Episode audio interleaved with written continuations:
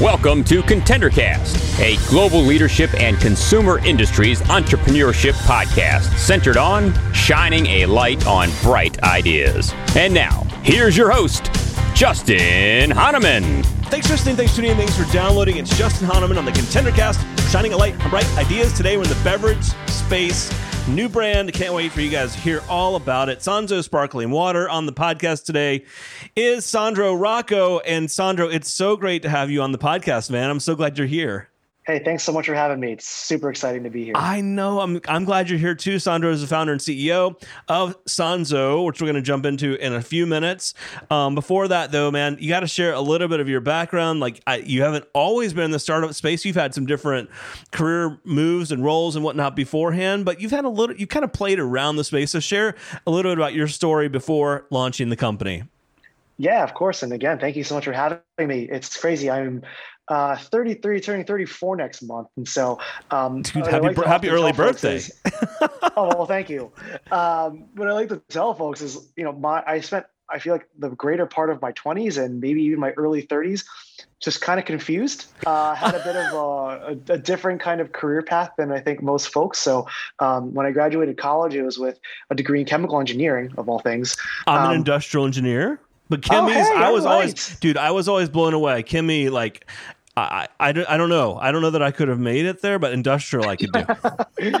uh, I was not a great chemie, so I would say I'll, I'll, I'll take that as a compliment right. to, the, the so class, impressive. to my classmates. right. to okay. my classmates. Great. Um, I, I, think I was kind of posing, but yeah, I mean, after nice. college, um, yeah, uh, I worked for three years at a nuclear power plant as an engineer, kind of not at all touching beverages.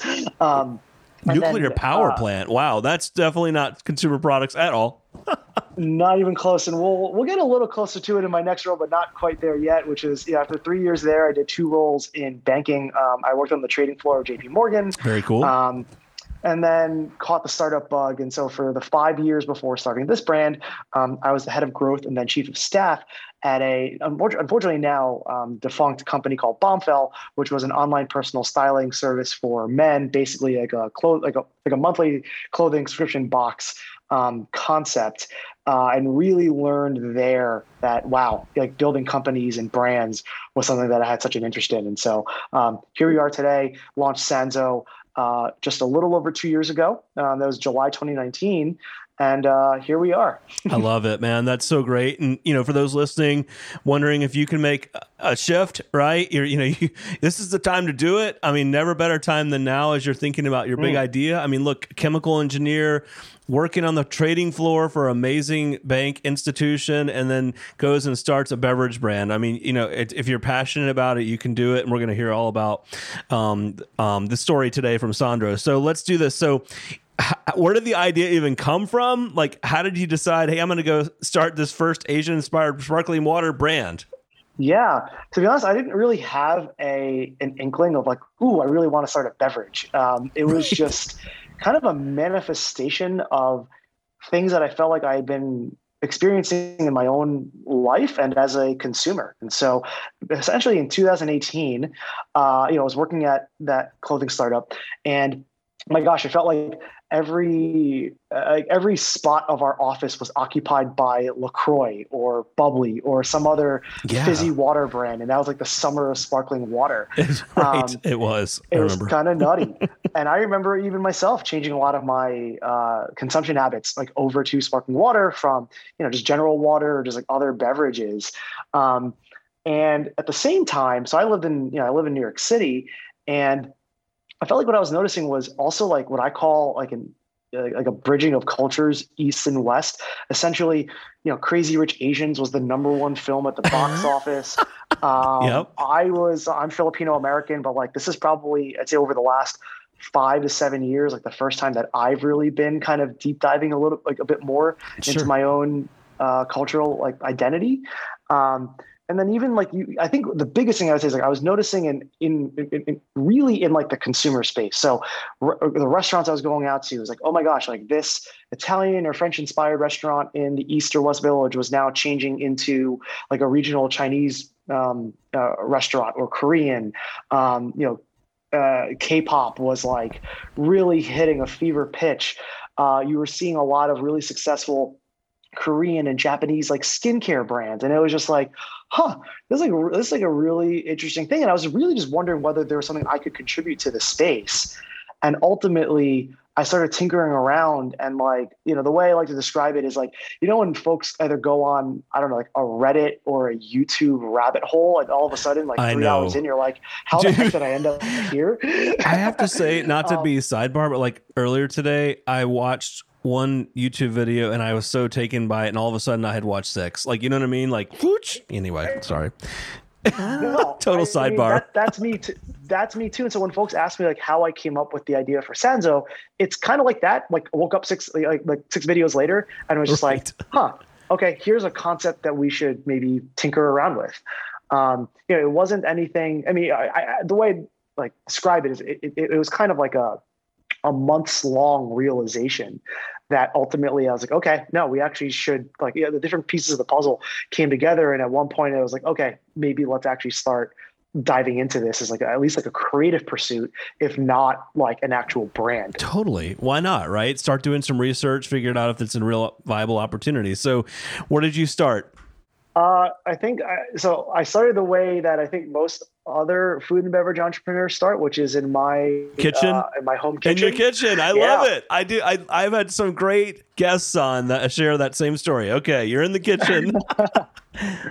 and literally the ingredients i mean it was a 12 pack of canada dry sparkling water or seltzer water uh, purees that i ordered off of amazon and a kitchen scale that i ordered off of amazon for like 15 bucks Perfect. and essentially that some measuring cups that i had just you know in my kitchen um, and a google sheet was the genesis of recipe formulation and testing oh my gosh.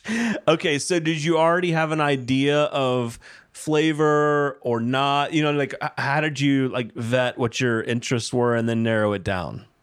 Yeah, I mean, I will say the the thesis of, hey, there is a there is room for Asian flavors in this category was, I think, the main thesis. And for me, it was, hey, all of these brands that are out there, you know, the, that, that were in that fridge in, my, in, in our tech office were awesome, but they seem to hit on just the same lemon, lime, grapefruit types of flavors.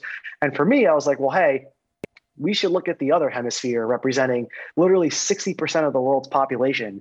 And like, I think the reason why I decided to ultimately pursue the brand was because I felt like, you know, there was a real like cultural shift, like generational shift happening in America that we could take, you know, that we could take advantage of. So, you know, the, so the first part, which, you know, is obviously still remain our cornerstone today is, you know, that, that, that uh, Asian flavors and sparkling water was something to dive into, uh, you know, for sure.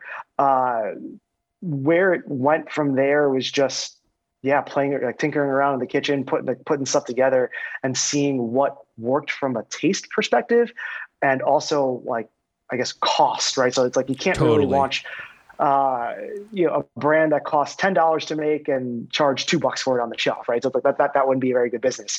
Um, so Totally. the whole way up was just was thinking about you know what actually works in a um, in a market.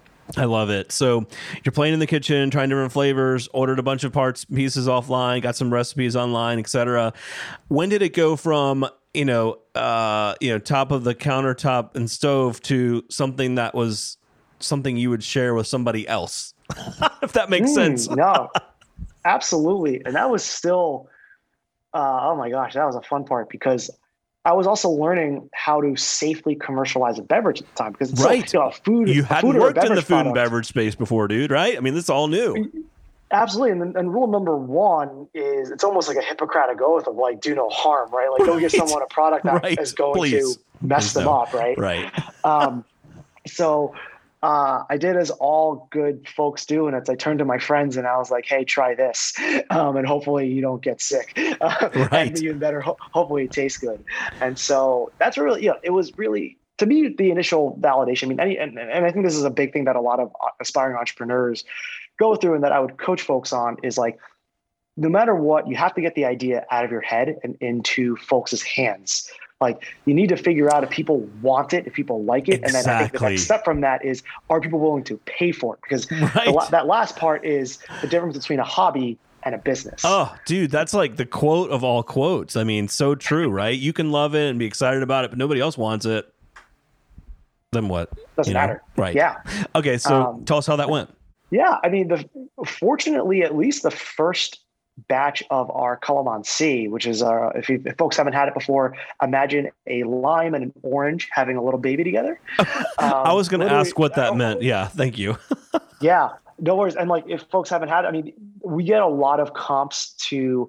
It's basically Sprite, but it's but if it was if it was made with a real fruit and Ooh. actually like no sugar, no sugar. It, That's right. Um, because it's kind of like a hybrid, yeah, like lemony, limey, orange thing, but in one fruit. So that's cool. Um, you know, we often we often get that comparison, and fortunately, that one is actually still the same formulation that. Um, you know what we have in market is the same one that I came up with in my in my kitchen, which wow. is kind of fun. That's kind of cool. Um, that's very cool. yeah. Cool, the other the other the other two we learned, hey, we needed to actually bring on different suppliers. Um, the product was good, but could be made better um, if we brought on some higher quality suppliers. And so, uh, yeah, but I, I, would I would say we got lucky the, within the first you know one to three iterations, depending on the on the flavor. Um, we had a pretty captive audience. And so when I just when you know my friends would tell me, okay, hey, i am willing to buy the product. I was like, okay, let me at least. The next level of validation for me was, will a stranger buy this? Right, um, not a friends you know, and family friends, member. Right. Yeah. Everyone else was yeah, like, yeah, I'll try will, that. So good. Exactly. Exactly. And then we started, you know, farm, you know, put, put, you know, I, essentially from my apartment going to farmers markets and uh, little independent grocery stores Very and cool. just either selling it individually to consumers uh, and literally having them buy the product off of me or having those buyers you know buy into the brand put it on shelf and we would measure sales velocity fortunately that looked good Okay, so we skipped over one little part, and that is like, yeah. did you can it then, and did you have to use like a co-packer? Like, how did you again go? You know, it's one thing to make a couple cups at home, a gallon. Yep. But I mean, you're fill, filling 12 ounce cans. Or did you, how did you sort that out and figure that out? Yeah, so the first several, the first two batches were actually done in glass bottles. Perfect. That's because that makes industry, it easy, right? it's actually, yeah, it's the cheapest thing to get off the ground. No um, doubt. You know, we knew eventually we'd want to get to cans, and that's what a lot of other folks were doing. But um, you know, bottles were, and I, I, I, I self financed the business to start, and Perfect. so as someone who's kind of watching over every dollar, this was the easiest way to test. Got but once it. we went into markets in earnest, you know, and then yeah, I apologize for kind of skipping over that part. No, dude, that's my job those, to keep us on on the story. Yeah, it's all good. I pre- I not, I appreciate that. Uh, you know, when we get when we're starting to get into grocery stores and whatnot, we knew okay, that was the time to really invest in the like the the the manufacturer who would do the cans. Okay, and how did you figure that out? Or remember, you're like for those that are listening, they're like, wait you know, JP Morgan, you know, another startup. Like, how did you figure out how to find a manufacturer? How to figure out somebody to take your idea and put it in cans? Yeah, so none of the experiences that I talked about, right. as, Helped as, you as nice that. as they were, would right. ever help you with that. And the biggest thing that I would say, this is especially for aspiring entrepreneurs, and I think especially in food and beverage, is the food and beverage industry is actually incredibly supportive. Um, what I would do was totally agree. I took, by the way, yes, yeah, I took a shot on this, not knowing if it, this was going to happen. But what I would do is I would go to these independent grocery stores, and knowing that a lot of the brands on those shelves were smaller and emerging and likely, uh, you know, formulated by folks in, you know, maybe in my circumstance, um, I would literally cold Instagram DM cold email or cold LinkedIn message the founders of those of those brands. And you know, not everyone got back to me, but right. you only need a couple to kind of get to totally, the rolling. Totally, and people are willing to re- and say, "Here, you should work with this person," or "I worked with this company," right? I mean, very open to sharing. Exactly. So that was it. And I would actually tell folks if you are just Googling things online, unfortunately, the folks who are more likely to get back to you are more likely to not give you the best deal. So like for a, for a lot of reasons, it's better to try to go from you know within the industry and, and and move out. And so you know I think especially in a day like today that a lot of brands are being discovered digitally. Um, you know for yep. folks who may not be listening in New York or the major coasts, you know that strategy could still be true. You know you could still totally. look up brand, emerging brands on Instagram or even on Amazon, like you know, some of the you know, there's a lot of times you can you can kind of search for the newest brands, and you can still do that. And so this this doesn't have to be a New York City or right. LA strategy. Folks no, do it from anywhere. I mean, but the reality though is, if you're launching a new beverage, for example, you got you, like the easiest market to test and get accesses, and you want is New York or LA because of the Easily, size yes. of the market, and you see that's totally. why you see so many new brands that launch there.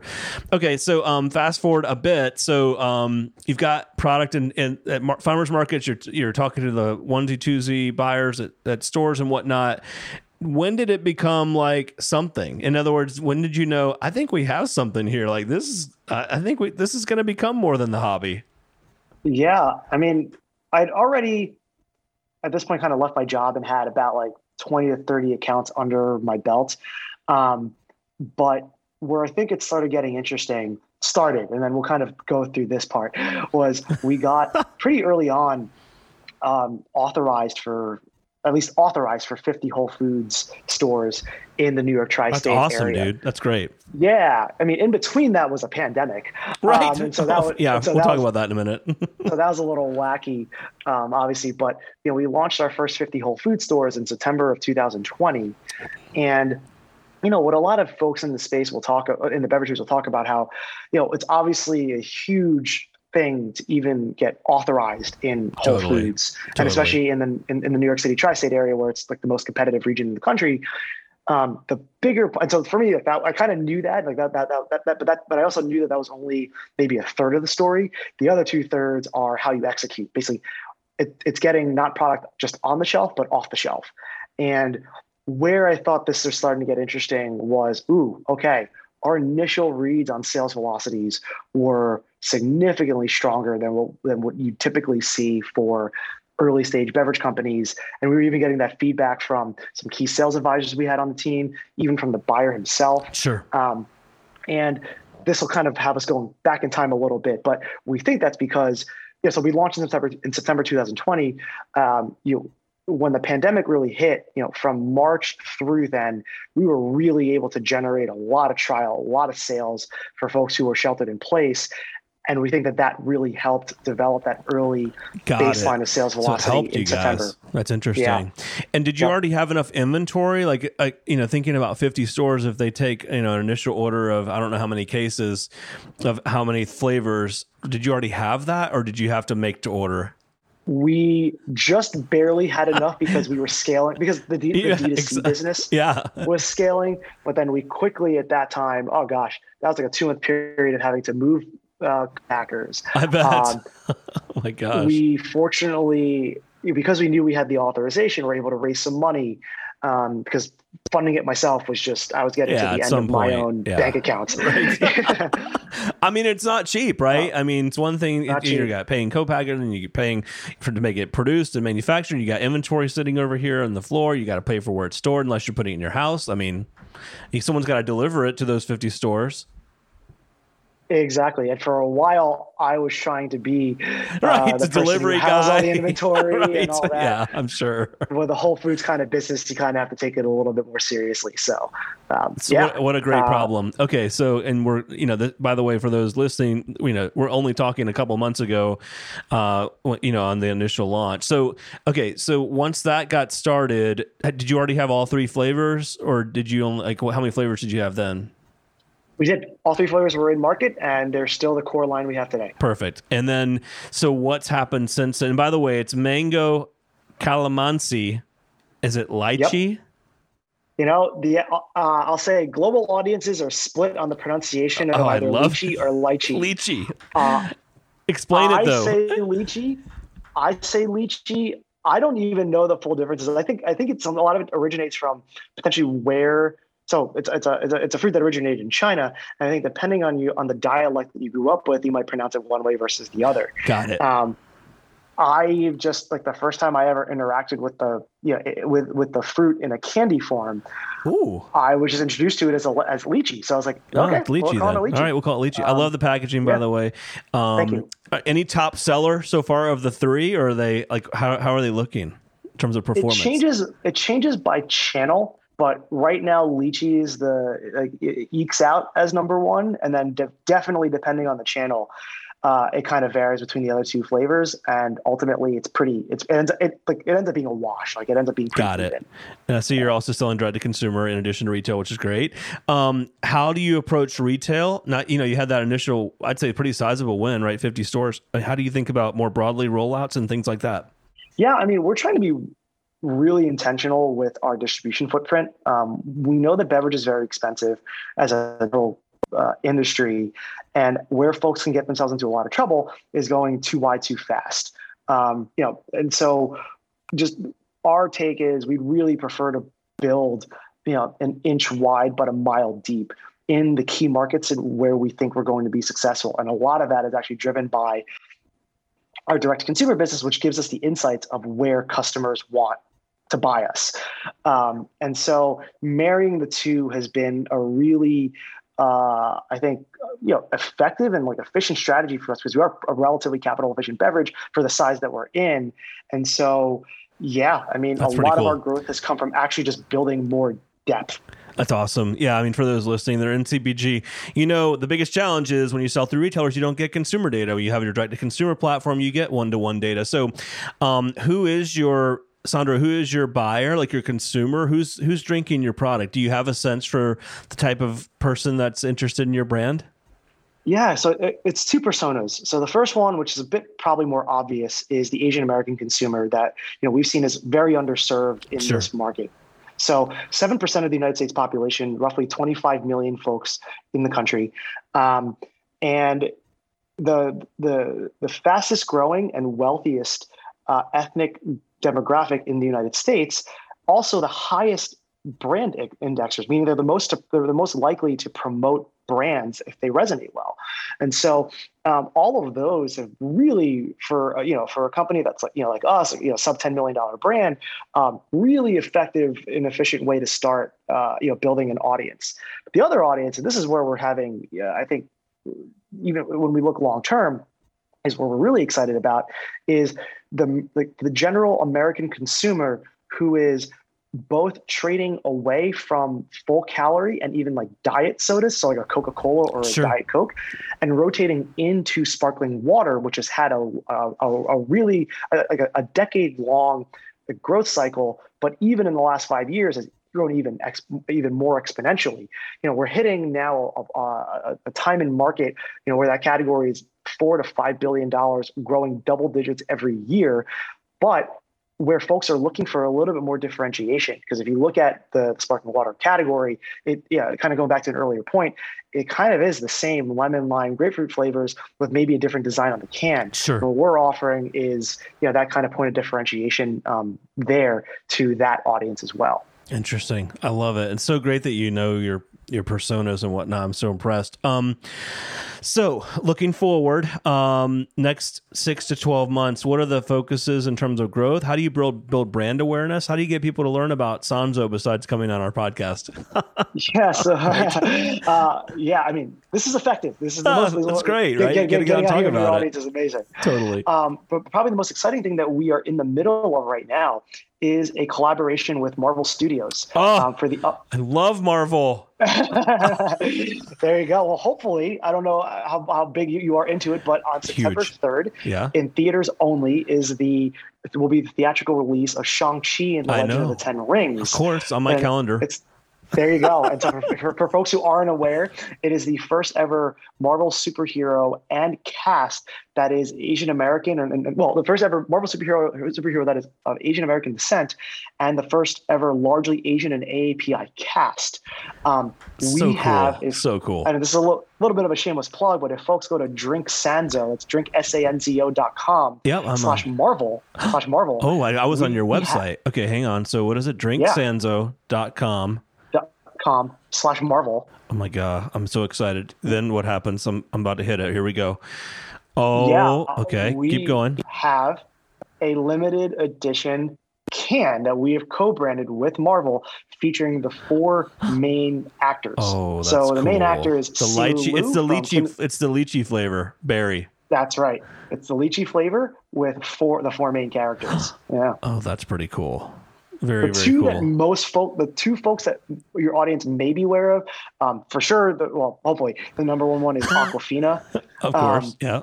And then the other one, she's the her character is the sidekick to the main actor Simu Liu, who plays Shang Chi. And his main thing is, if your audience or you watch Kim's Convenience, um, he was one of the main actors on that on that on that Netflix show. So great, yeah. And and Kate, her name Awkwafina is not spelled like the water, by the way. It's Awk A W K Wafina. Not that you guys care. If you're Mar- if you're Marvel people, you'll love this. You got to check it out. The can's pretty cool. Um, yeah, I just watched the new trailer for uh, for Spider Man today. So. Spider Man, Yeah. yeah, crazy. it was. I'm a little. I'm confused, but not for this podcast. Okay, um, dude, I'm so excited for you and where you're going. So much. I I, I love. You know, my, word for this is like so much runway and like stretch for you guys. Um, share with our audience. So two or three of the biggest lessons learned you've had. I mean, you you've just gotten off the ground, but man, a big tie-in with a big studio and and you got presence already in retail. But you know, you've had some lessons learned along the way. What would be two or three pieces of advice you'd you'd offer to our audience? Yeah, I think the biggest one, this is a bit more macro, or perhaps more philosophical, but I think there's some tactical stuff to it too, which is kind of know your why for existing. Um, I Simon feel like. I don't know, like unfortunately, and I'm not going to call any names out or anything, but I do feel like the food and beverage industry is unfortunately relatively rife with a lot of brands that if they went away tomorrow, like no one would really know. And understandably, you know, we're consumer brands. Like in general, like who needs anything? Um, right. But there are a lot of copycat brands out there, and just like you know, it, it, it just makes it more than anything, it makes it hard to launch, Sure. scale, and stay in business.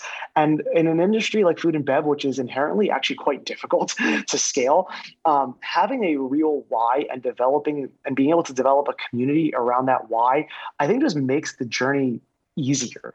Um, and so, yeah, I, I, that's a bit more of like a tact. I think a lot of people will say it like that, that kind of thing, but like for me, it's just like a tactical thing where it's like it actually makes growing the brand a little bit. It's not it's not easy, but it makes it a little bit easier um, when folks can see your brand and, and packaging or, or core value and just identify like a use case, like a very specific use case for it in their lives.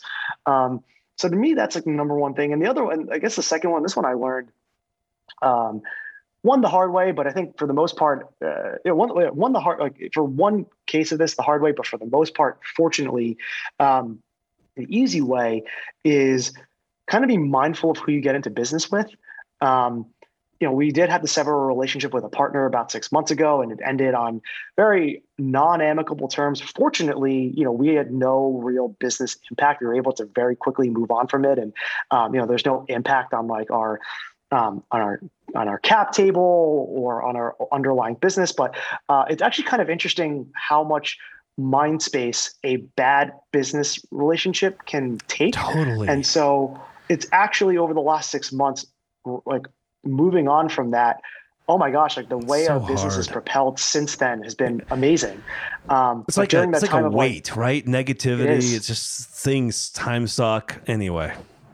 Yeah. And so I guess a corollary of that is, um, I guess like kindness and empathy in this in, in, in whatever industry that you're in. Like, I do believe in good karma. You know, treating folks the way you want to be treated. It may not pay off in the short term, but in the medium and long terms, um, you know, we're we're seeing we're seeing that. And Totally. so, That's so uh, cool. yeah, I love it, man. That's great advice. Wow. Um, so fun. I mean, I it's been so great meeting you. I, I can't wait to stay in touch and see um, where you guys go and um, look forward to having you back on down the road. Before we go though, share with our audience where they can find you, connect with you, buy your product, etc. Sure. So you can connect with us on all socials Instagram, TikTok, uh, Twitter at Drink Sanzo. That's drink S A N Z as in zebra O. Um, and as far as where to find us, uh, you know, Drink San, if you want to purchase it directly, drinksanzo.com, Amazon, most other now e-commerce marketplaces like a Thrive Market or Fresh Direct if you're in the tri-state area, uh, or if you're in the northeast uh, area of the country, the state of California and increasingly so the Pacific Northwest.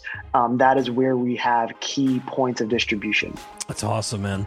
Well, hey, listen, thanks so much for coming on the podcast, and I hope you come on back on down the road. And uh, like I said, super excited for you, and hope we'll stay in touch. Thanks so much for having me. Appreciate it. The Contender Cast is sponsored by Henderson Shapiro Peck and powered by Contender Brands. You can download additional ContenderCast episodes directly via Apple Podcasts, Google Podcasts, Amazon Music, Spotify, iHeartMedia, YouTube, and other preferred podcast platforms. If you would like to be a guest on the ContenderCast, connect with us at contendercast.com. This is Brian Benson reminding you that every winner started as a contender.